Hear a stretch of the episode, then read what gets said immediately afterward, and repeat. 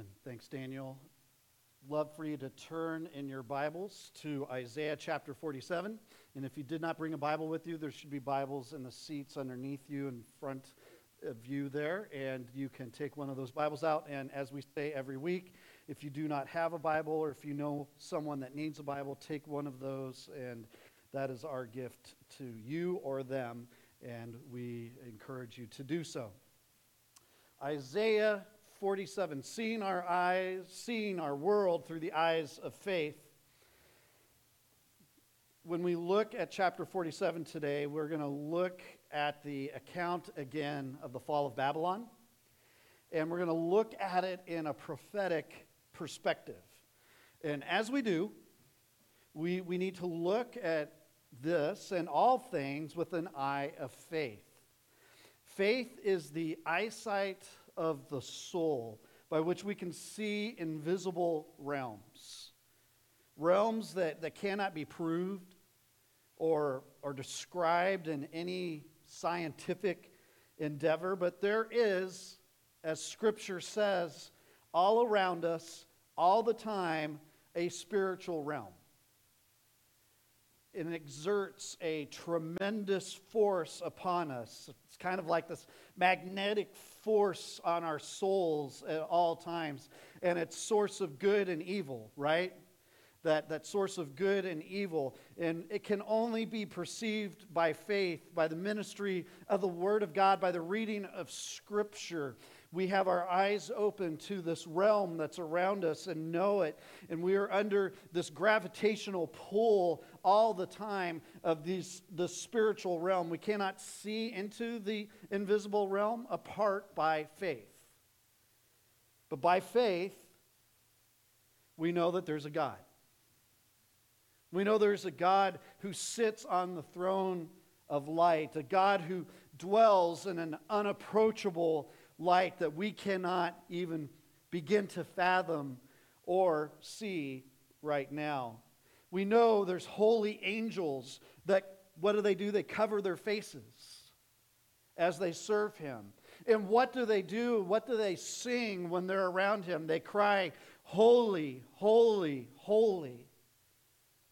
And even beyond these invisible spiritual beings to us, then there is what we need to acknowledge as dark, evil forces fallen angels, commonly called demons, devils.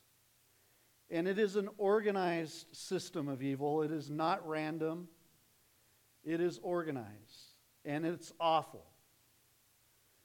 The system of evil is ruled by Satan himself.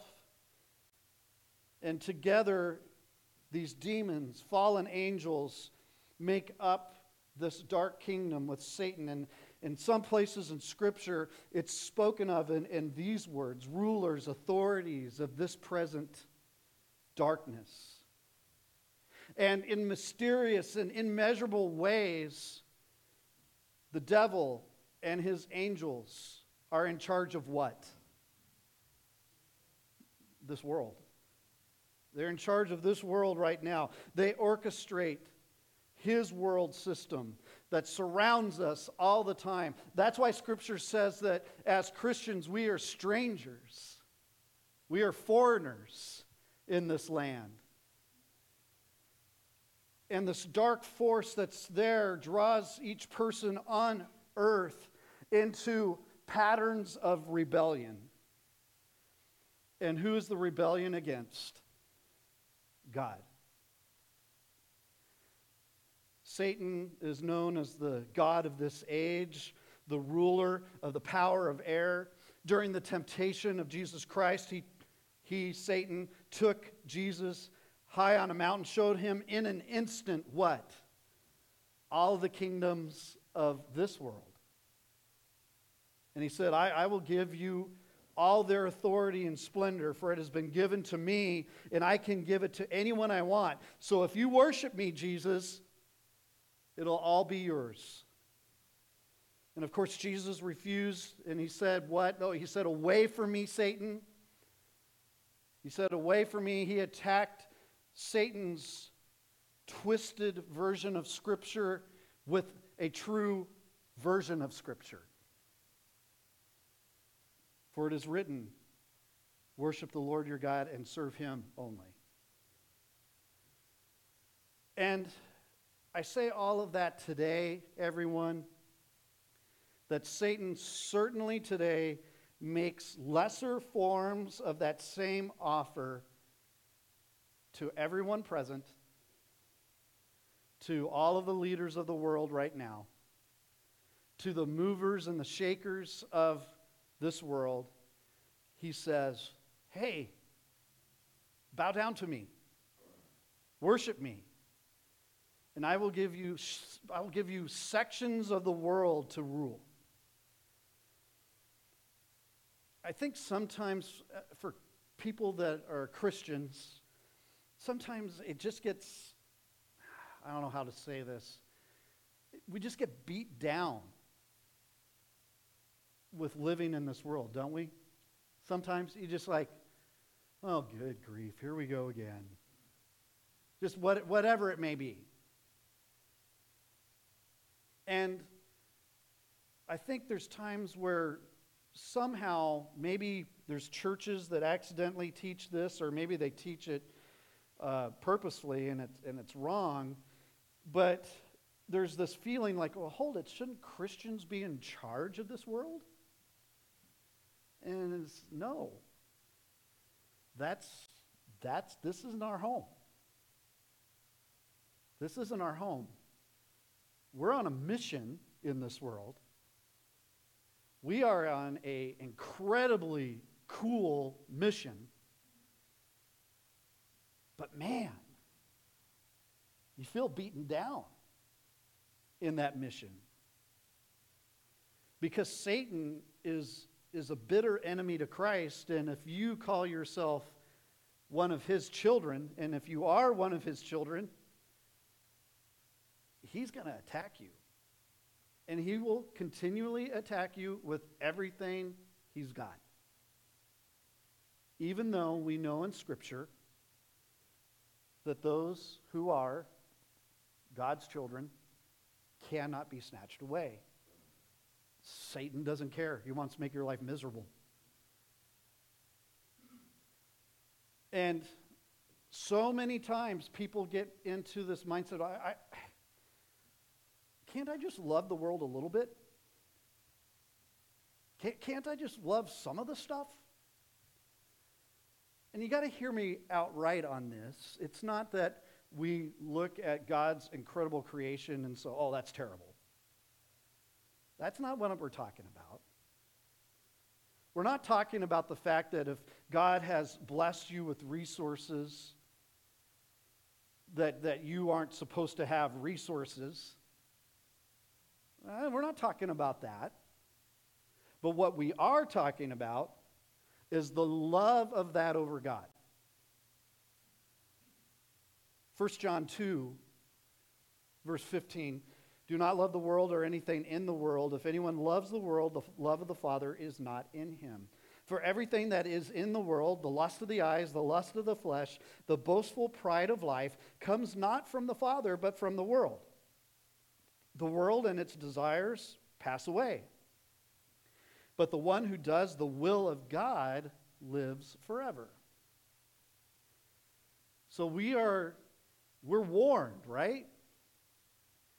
The dark forces of this world are, are, are powerful and they zip you in. Even this time of year in Christmas, when we're worshiping the first advent, the first coming of our Lord and Savior, Satan's out to think to get us to not think about that and think about everything else. And so what I want to do today is take a look at Isaiah 47 over the next few minutes here. Take a look as the people of God. And if you are not a Christian here today, you can start to sense okay, this is how these people think. And this is how it's different for those who are Christians. So I want you to take a listen to this if you're not a believer and understand what God is saying here as much as you can. Because there's a word of warning here in Isaiah 47 about what the world's going to end up doing. And then there is a incredible, incredible encouragement that's embedded in this section as well. So let's dive in. If you have your Bible open, it's chapter 47, verse 1. I'm just going to read the first four verses and see what this says. Come down and sit in the dust, O virgin daughter of Babylon. Sit on the ground without a throne, O daughter of the Chaldeans.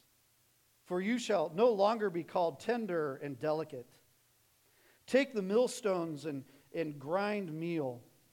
Remove your veil, strip off the skirt, uncover the leg, cross the rivers. Your nakedness will be uncovered, your shame will be exposed. I will take vengeance and will not spare a man. Our Redeemer, the Lord of hosts, is his name, the Holy One of Israel. The virgin daughter of Babylon is really properly pictured here as a pampered, enthroned daughter of the king, so to speak. A virgin daughter image is used actually frequently in the Bible to refer to what is most delicate and precious in the culture the young women, the young girls.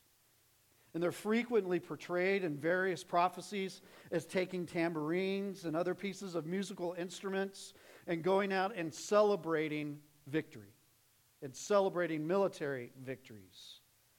Like when the Philistines would win or something like that, the daughters of the Philistines would go out and celebrate. Same thing for the daughter of Zion, who does the same thing, celebrating when the Jewish people win a victory. The, the this kind of thing is the picture there. So here we have the, the virgin daughter of Babylon pictured as pampered and throned, sitting on top of the world.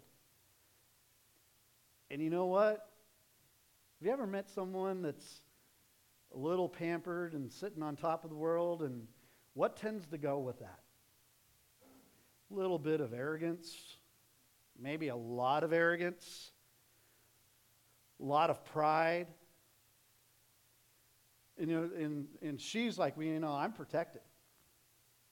But suddenly, as we see here in these verses, suddenly that time comes to an end. It's done. She loses her position of power in the first sentence. She's thrown down from the throne of luxury and she's commanded to sit where? In the dust sit in the dust. And that was so humiliating. We even see pictures of this throughout history. When royalty went through the city, were they walking on the path? Were they walking in the dust? No. They were held up on high, weren't they? And in this case, we see all of a sudden, boom, humiliation She's, she's never, according to scripture here, really never going to be called tender, delicate again. Going to develop calluses on her hands. She's going to be doing menial labor, grind flour, going out to get water, having to lift up her skirt to wade through the streams and get water. She's basically enslaved. She's going to be humiliated into hard labor. She's going to be stripped of all dignity, humiliated of the glorious clothing and nice rings that she had had, all of it gone immediately. Instead, nakedness will be exposed to the nations. And God says very plainly here, I will take vengeance, I will spare no one. So he's very meticulous in the judgment here, and that's where we jump into verse 3 through that section. I will take vengeance and I will not spare a man. And then all of a sudden, verse 4 is there. And verse 4 kind of acts as a hinge between the first three verses, which I just spoke about, and verses 5 and 6, which describe exactly what's going to happen. In the middle of this, all of a sudden, we have an incredibly beautiful statement. our Redeemer, the Lord of hosts is his name, the Holy One of Israel. I just don't look at me for a second. Look at your Bible and look at that verse.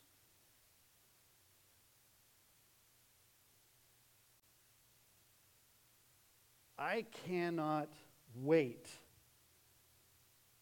to be redeemed from the Babylon we live in.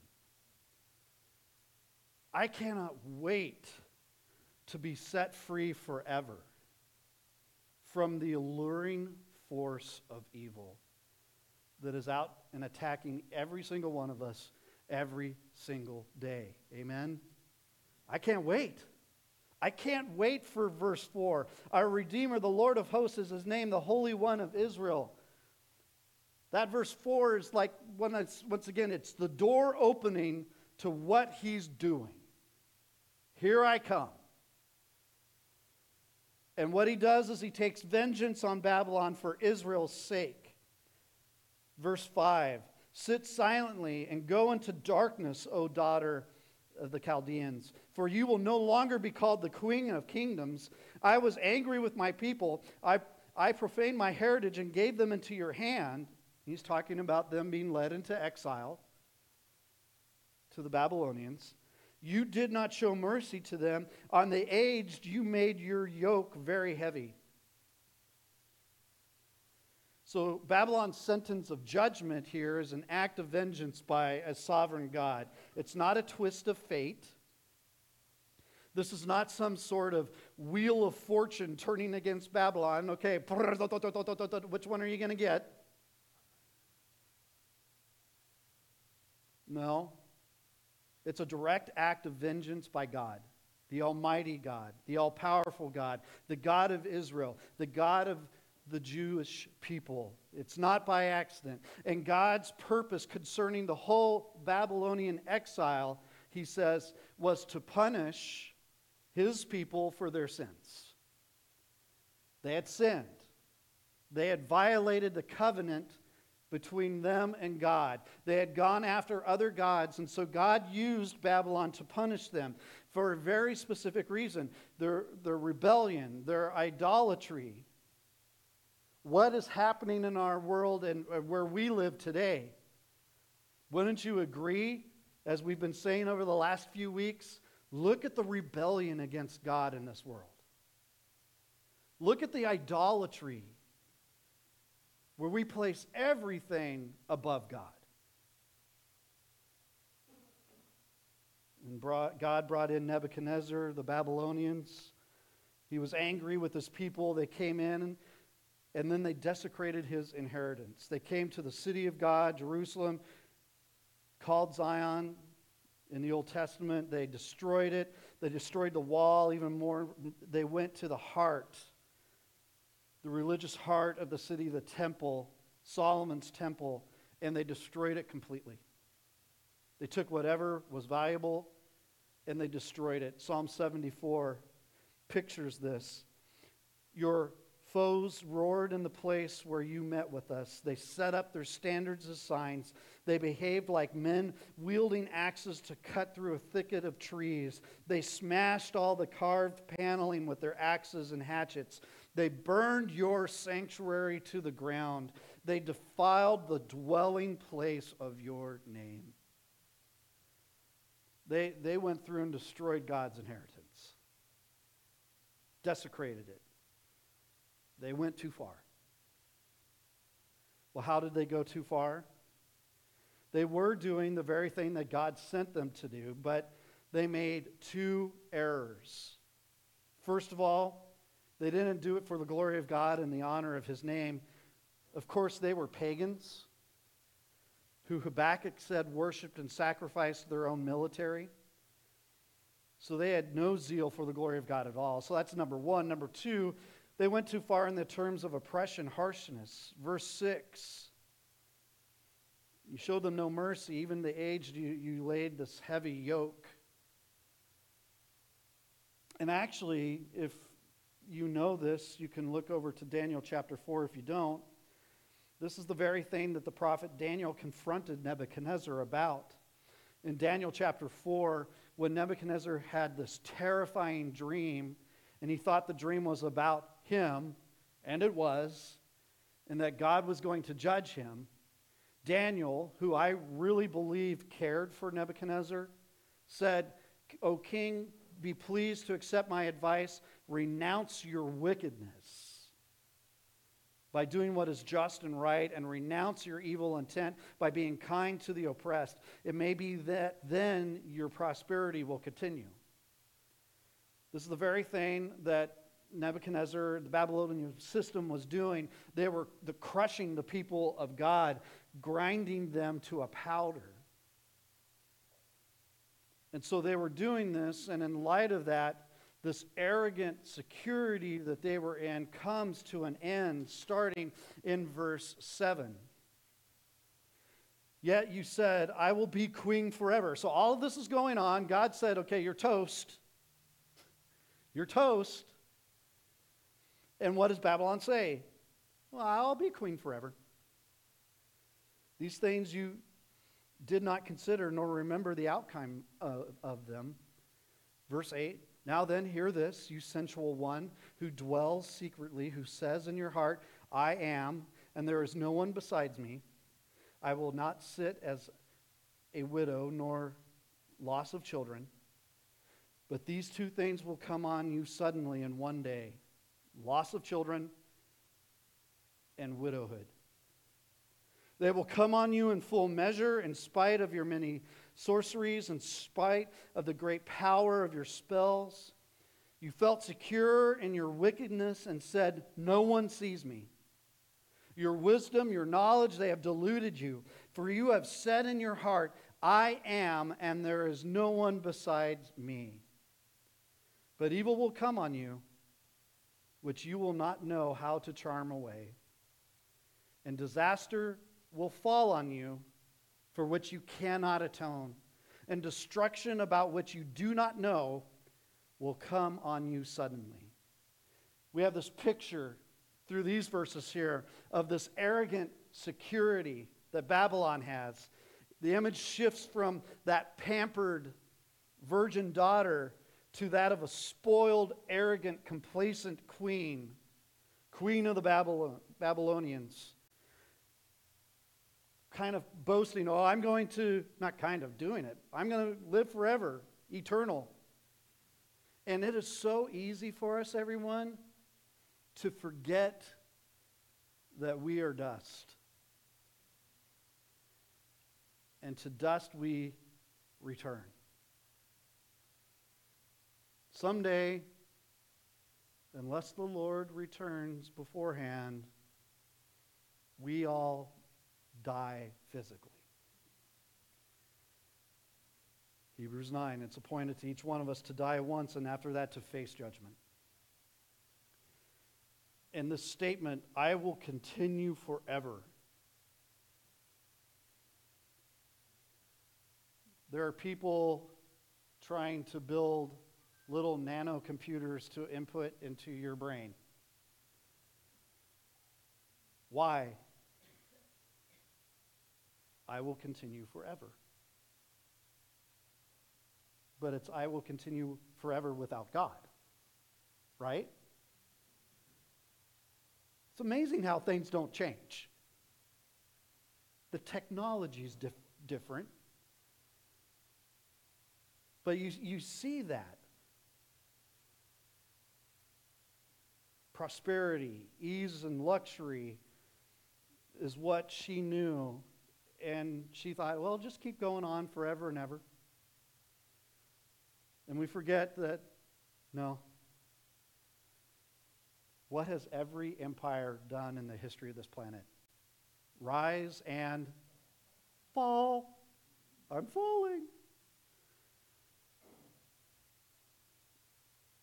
And they make two boasts in here.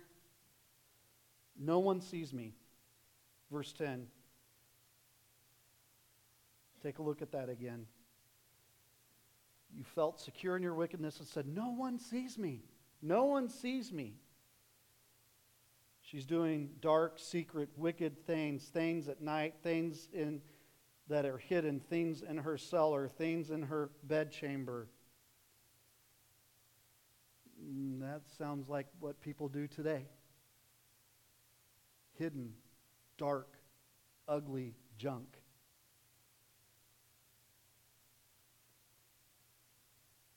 And because no human eye can see that at the time, she thinks, well, I'm secure.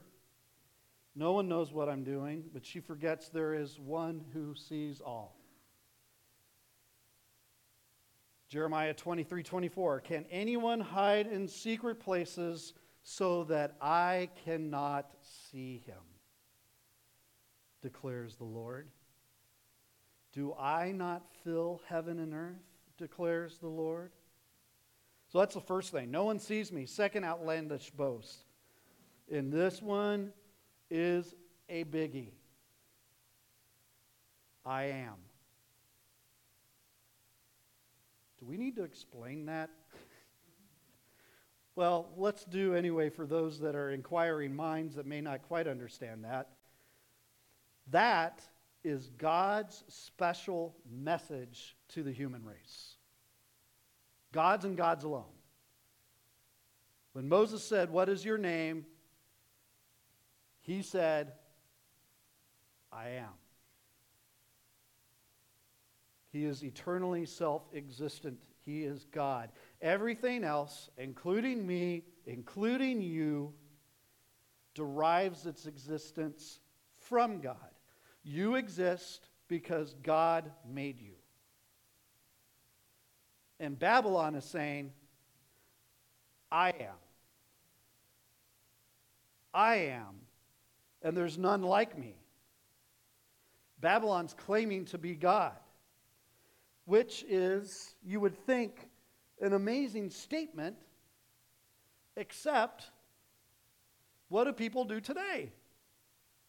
You know, we, we shared different stories and different things about people and their power crazy levels that they get in their hearts, weird levels that you actually think can't be true but are, and people think they're God. There's a gentleman a few years ago, about four years ago, decided to leave his laptop in a place that eventually would be found. And he wrote this All those fears you think that I have of people not liking me or that I don't love myself, I don't fear that. You know why I don't fear that? Because the man I most admire in the world, that God to me thinks I'm a God. Recorded December 3rd, 2018, Hunter Biden.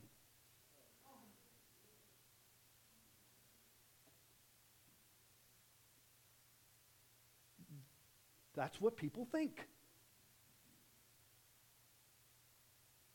I Wonder how many people are upset with me now. totally okay with that. But that's what people think.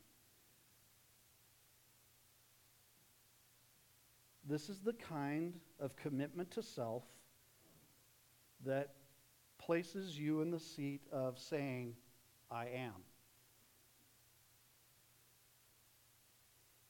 Babylon had reached that level. Do you think the majority of the people around us have reached that level in their lives? It's pretty wild, but it's true.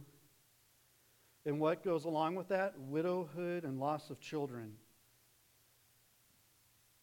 But she's like, nah, I'm going to be secure. I got the army behind me. I've got a warrior husband, the army, that has won every battle so far, so I'm going to be secure. But the young men die, children die, the, Bob, the Babylonian population crumbles.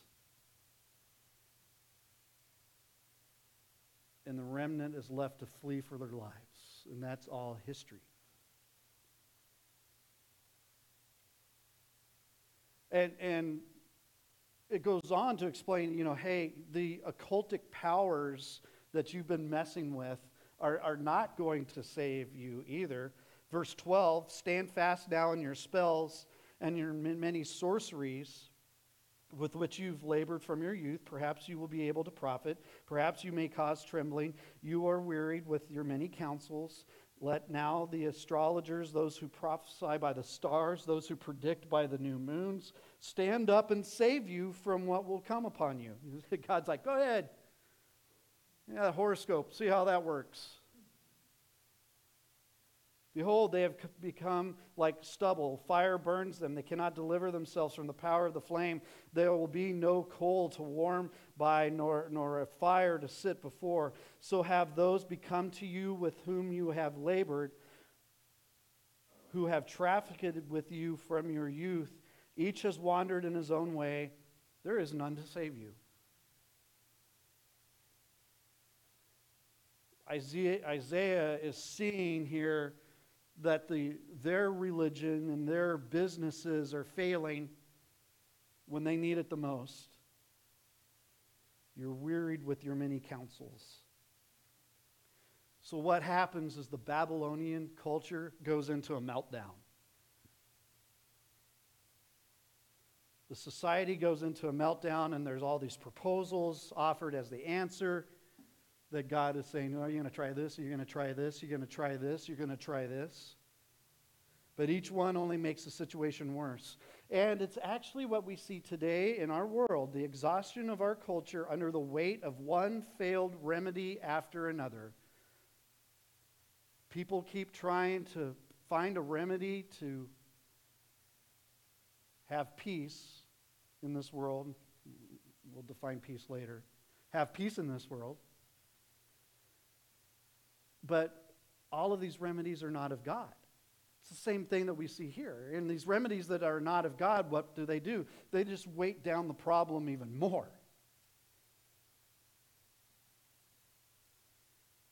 T.S. Eliot said it this way this is the way the world ends. Not with a bang, but with a whimper. Keep trying to do our own thing without God. Keep trying to do our own thing without God. And people just get weighted down. I'm not, you know, I'm talking about individuals, I'm talking about families, I'm talking about neighborhoods, talking about cities, and I'm talking about nations.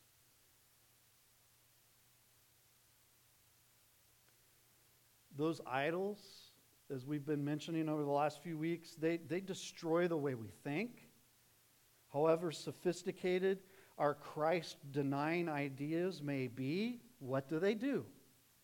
They weigh us down. And that's why Scripture says we should never be ashamed of the gospel. Many gifted people don't respect the gospel. Many gifted people do not understand it because they've never experienced the gospel. The gospel remains the power for God, for salvation to everyone who believes, and even believers who've only begun to explore its life giving potentials today. And this is the beauty of the gospel. You can be sitting here today for the first time ever hearing of God and hearing of Jesus Christ, who is the mediator between us and God, and hearing that, as we did in communion, understanding that Jesus died for us, took on our sins as the one holy God man. And he went on the cross and he took our sins. He redeemed us, he sanctified us, he justified us. And that one act did it all. And that this is what's so wild about this. And we've had discussions about this at different times in different classes and different things when people have said, I, you know, I know, I remember when I decided, yeah, I, I believe. And there's some of us that was more of a gradual thing, and so we can pretty much kind of give you a, you know, I was maybe in fourth grade when that the light went on. But the beautiful thing is that in this room today, someone can go, you know what, I believe. And they are saved just as much as the rest of us. they are saved. Jesus is like, welcome. And that blows my mind. And the weight of the world is what? Gone. Because those remedies didn't work. They never do. The gospel is the power of God for salvation. Isaiah's last line there, there's puts it bluntly, there's no one that's going to save you. Translated really uh, in another way in the Hebrew, that I actually like this translation better. Isaiah says to Babylon, Hey guys, your Savior doesn't exist. We need to be saved. Every one of us is trusting in some Savior or another. And we need to ponder what Isaiah says there. Does your Savior exist? What is your Savior really doing? Will your Savior last? Does anything about you deserve to? And the answer is no, I'm a sinner. But Jesus says, yes, you do deserve to stay forever and ever in my presence because I have saved you. If you define yourself by idols, you're going to become as fake as they are. You catch that? If you define yourself by the idols in your life, you will become as fake as those idols. But there is one real Savior. He has no standing in the eyes of this present age. But what he offers, as he says in Matthew 11, 11 come to me. All of you who are heavy laden, you catch where all this is going? All of you who are heavy laden, what does he say? I will give you rest.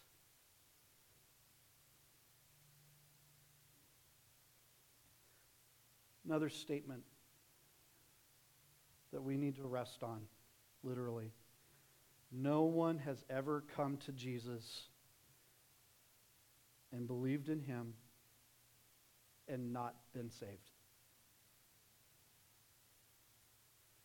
100%. If you're His, it's 100%.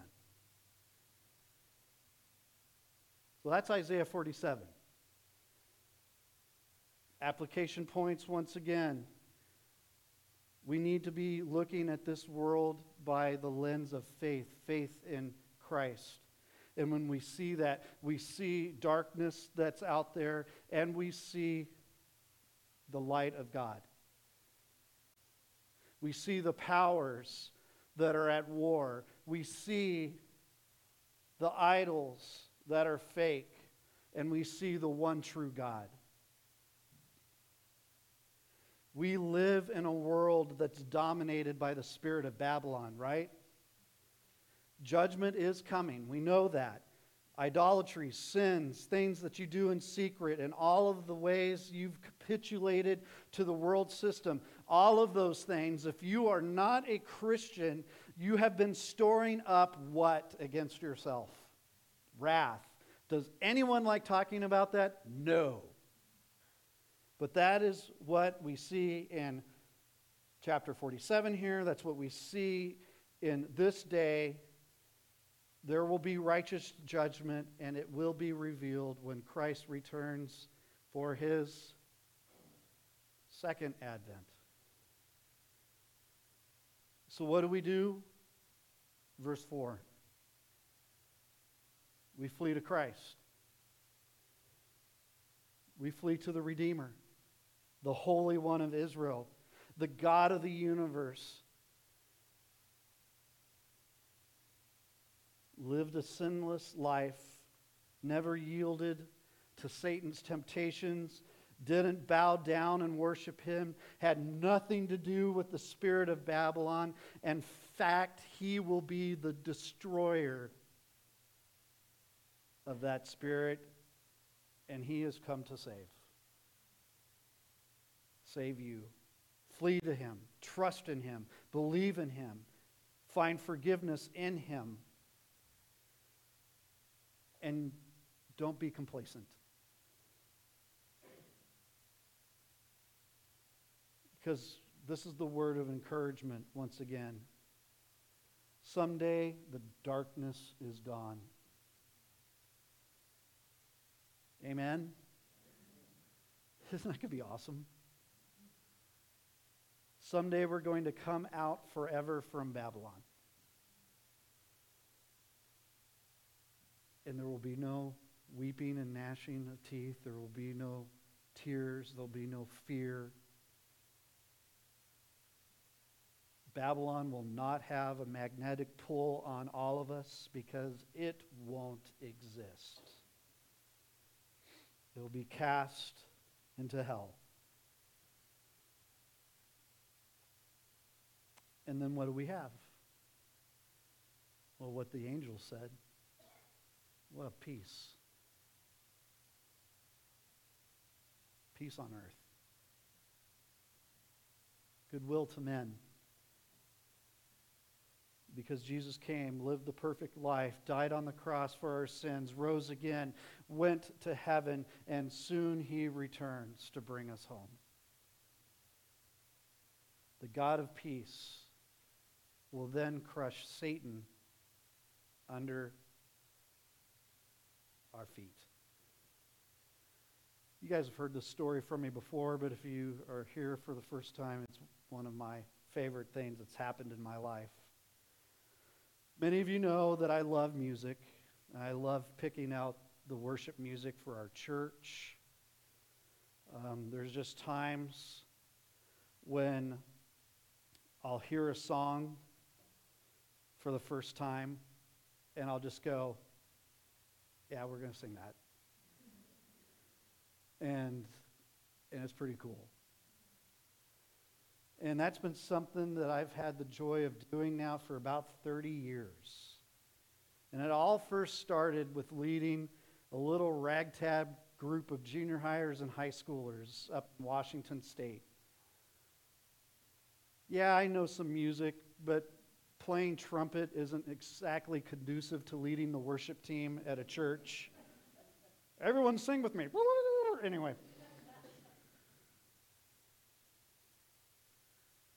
But there's just some songs that you remember forever and ever, right? You got, you got your list. Mine's better. right? That's kind of where we're at with that. And man, I stumbled across a song, and uh, my favorite songs really are scripture songs because it's the way I remember Scripture the best in memorizing it. And so it was a Scripture song. It was Romans 16, 19. You know, for the God of peace will soon crush Satan you know, underneath your feet. You know, be excellent in what is good, be innocent of what is evil. And I heard this song, and it's not a song we will do here, trust me it doesn't quite fit all of our demographics. But it was perfect for junior hires and high schoolers and me because I was basically the same age. and we had maybe, I don't know, a few hundred teens that would meet every Wednesday night together. And um, there were a few songs then. We sing one of them now. Um, even uh, every once in a while here. But this one, when I first heard it, I was like, I think this will be pretty cool uh, for our, our, our, teenagers to remember what God will do, what, what God will do in their lives. And so we started singing it, and you know the, the, the song kind of shouts more than than uh, sings for most of it, and You know, and it, the God of peace will soon crush Satan, will crush Satan underneath your feet, and it has this big boom, you know, with the song after that. And so we start learning it, we start singing it, and all of a sudden, I know it was like the second or third time that we, we sang it as, as a ministry. All of a sudden, and uh, hey, do you want to grab that chair for me? I'm gonna, I'm gonna attempt to bring bring this chair up here. He's like, oh no. And I'm not, trust me, I'm not going to do anything weird. But anyway, so we had almost exact same types of chairs at, at the church there. So we didn't have pews or anything like that. Big, big auditorium, few hundred kids. All of a sudden, one of the days, the one of the seniors in high school that was in the leadership group during that part of the song got up on the chair. And I was like, I, I don't think we can do that. Is the senior pastor around? No? Okay, we'll see what happens. And he was a leader. And you know what happens when someone's a leader? There's a bunch of followers. And so he get all of a sudden there's like a hundred some odd kids. And I don't think any of them knew what the next thing was. They're just on the chairs. Jenny, you remember this? And they're just getting on the chairs. And trust me, I'm not going to do this because I do know my age. and I'd rather not go to the hospital. Um, the God of peace will soon crush Satan, crush Satan underneath your feet. And all of a sudden, there was a hundred plus junior hires and high schoolers that did flying leaps off these chairs and crushed Satan underneath their feet is one of the best memories I have of that.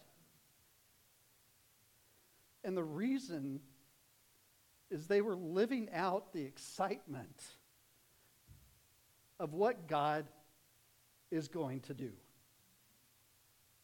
I still have random youth group kids 30 years later that talk about that.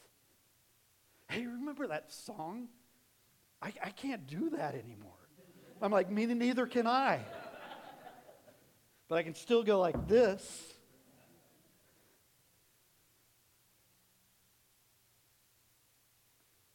And so when you look at a section of scripture like this, when you look at it in light of the first advent of Christ as we celebrate, where Jesus comes and as a little baby that no one in their right mind would have thought was going to conquer all of sin.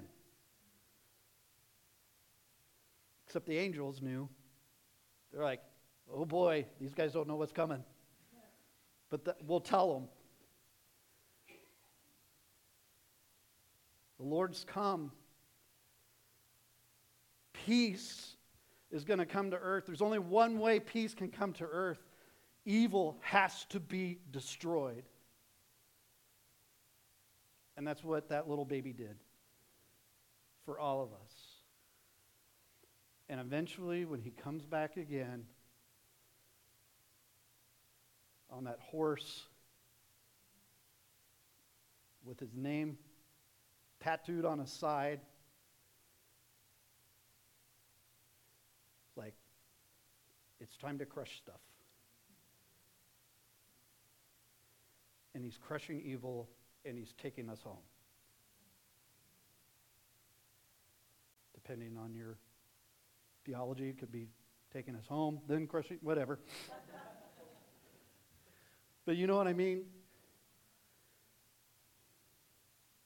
The God of peace will soon crush Satan under our feet. Can everyone say amen and stomp once? Amen. Let's pray. Lord, we thank you for this day. We thank you for the opportunity to look, dive into your word, dig deep, and understand the battle that is on the weight of the idols that we allow into our lives and the release from all of that that is found in you and you alone. Lord, I pray right now if there's anyone here today that needs to talk about what that looks like, how do I navigate this? I want to know how to accept Christ. Lord, I pray that they'll snag Daniel, myself, and we'll just start that conversation. Lord, I pray that all of us today will leave here remembering that we are strangers in a foreign land, but we have a mission. And our mission is to let people know that Jesus alone brings peace. As verse 4 says here, He is the Redeemer. He is the Holy One of Israel. Thank you, Lord, for giving us Him. And may we be your people and look forward to the day when Satan is crushed underneath our feet. And it's in Jesus' name we pray. Amen. Thank you so much for being here today, everyone. Hope to see you Thursday night for our carol sing and potluck at 7 o'clock. And we hopefully will see all of you back next Sunday. God bless.